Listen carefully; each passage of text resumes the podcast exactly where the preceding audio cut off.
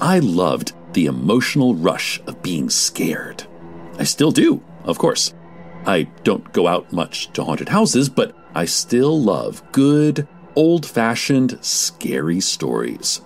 Listener discretion is advised.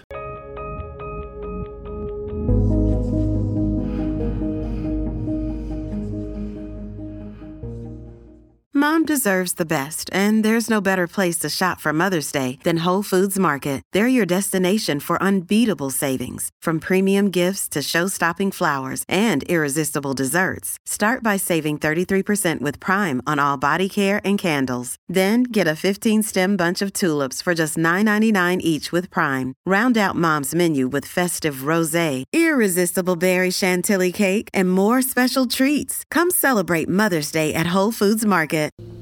In the spring of 1985, Gary Eastburn was an Air Force captain. He was the traffic control chief at Pope Air Force Base. That spring, the family was planning on relocating to England, where Gary was going to work as a liaison. In May 1985, Gary was in Montgomery, Alabama, receiving training. Katie was at home with the three girls, who are 5, 3, and 22 months old. Gary called home every night. But on May 10th and 11th, he couldn't get a hold of Katie.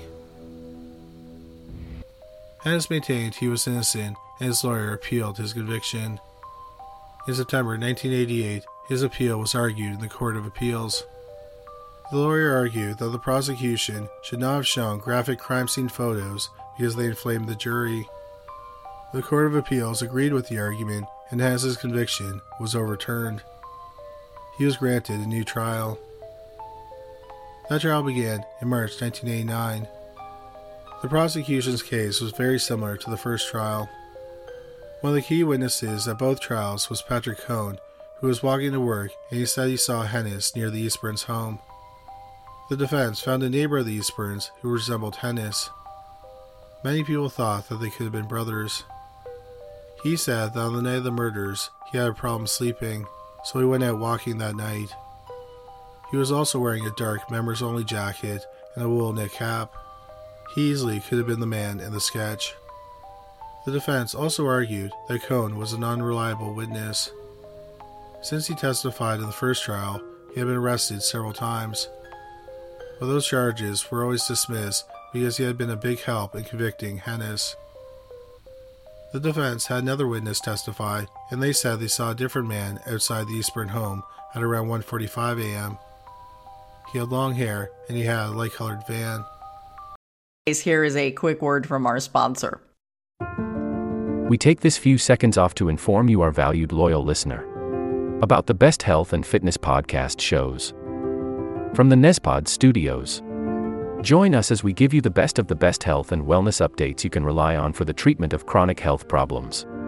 Classic functional medicine back to basics health tips and special updates from the best doctors in the United States of America.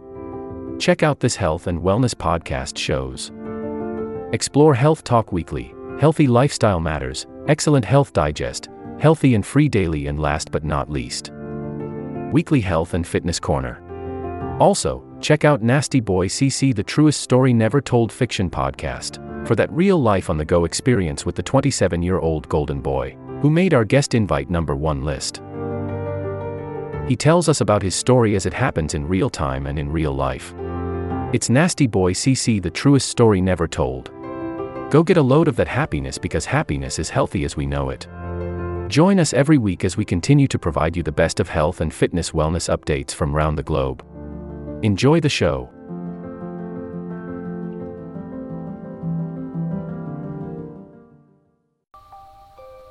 Plus, the defense learned that in the two months leading up to the murders, Katie had been receiving disturbing phone calls.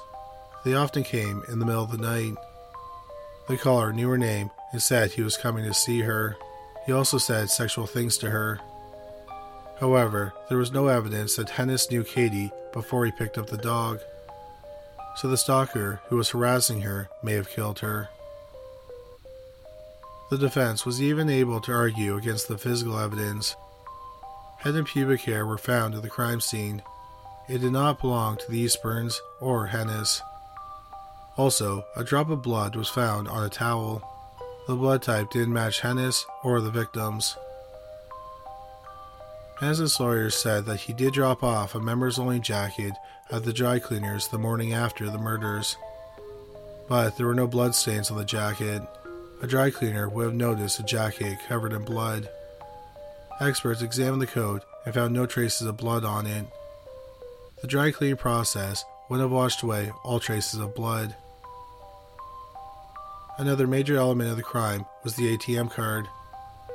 Another major element of the case against Hennis was the ATM card. A witness said that she saw a man who looked like Hennis using an ATM around the time one of the withdrawals was made. But when one of the withdrawals was made, Hennis was working overnight at Fort Bragg. Evidence also suggested that someone else was at the Eastburns house that night. There were footprints found outside the house. They were three sizes smaller than Hennis's feet. At his first trial, five neighbors testified that they saw Hennis burning stuff in a barrel. The barrel was examined and nothing of interest was found. Timothy Hennis's second trial lasted nearly six weeks, but there was a break because the judge's wife was ill. Then the jury deliberated for just over two hours. They found Timothy Hennis not guilty on all charges. After serving nearly three years in death row, Hennis was released he returned home to his wife and daughter. He also returned to the Army. He served until 2004 and had an impeccable record. He then retired and settled in Washington State with his wife, Angela. After the acquittal, the murders of Katie, Kara, and Erin Eastburn went cold. The police had no other strong suspects. Then in 2006, the case took an unusual turn. In June 2006, the vaginal swabs taken from Katie Eastburn were tested. Male DNA was found, and they had a match. The semen left inside Katie belonged to Timothy Hennis.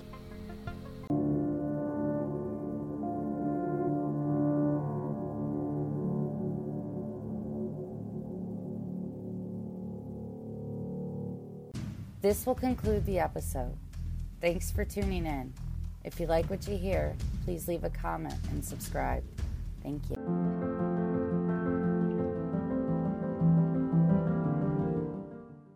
This will conclude the episode.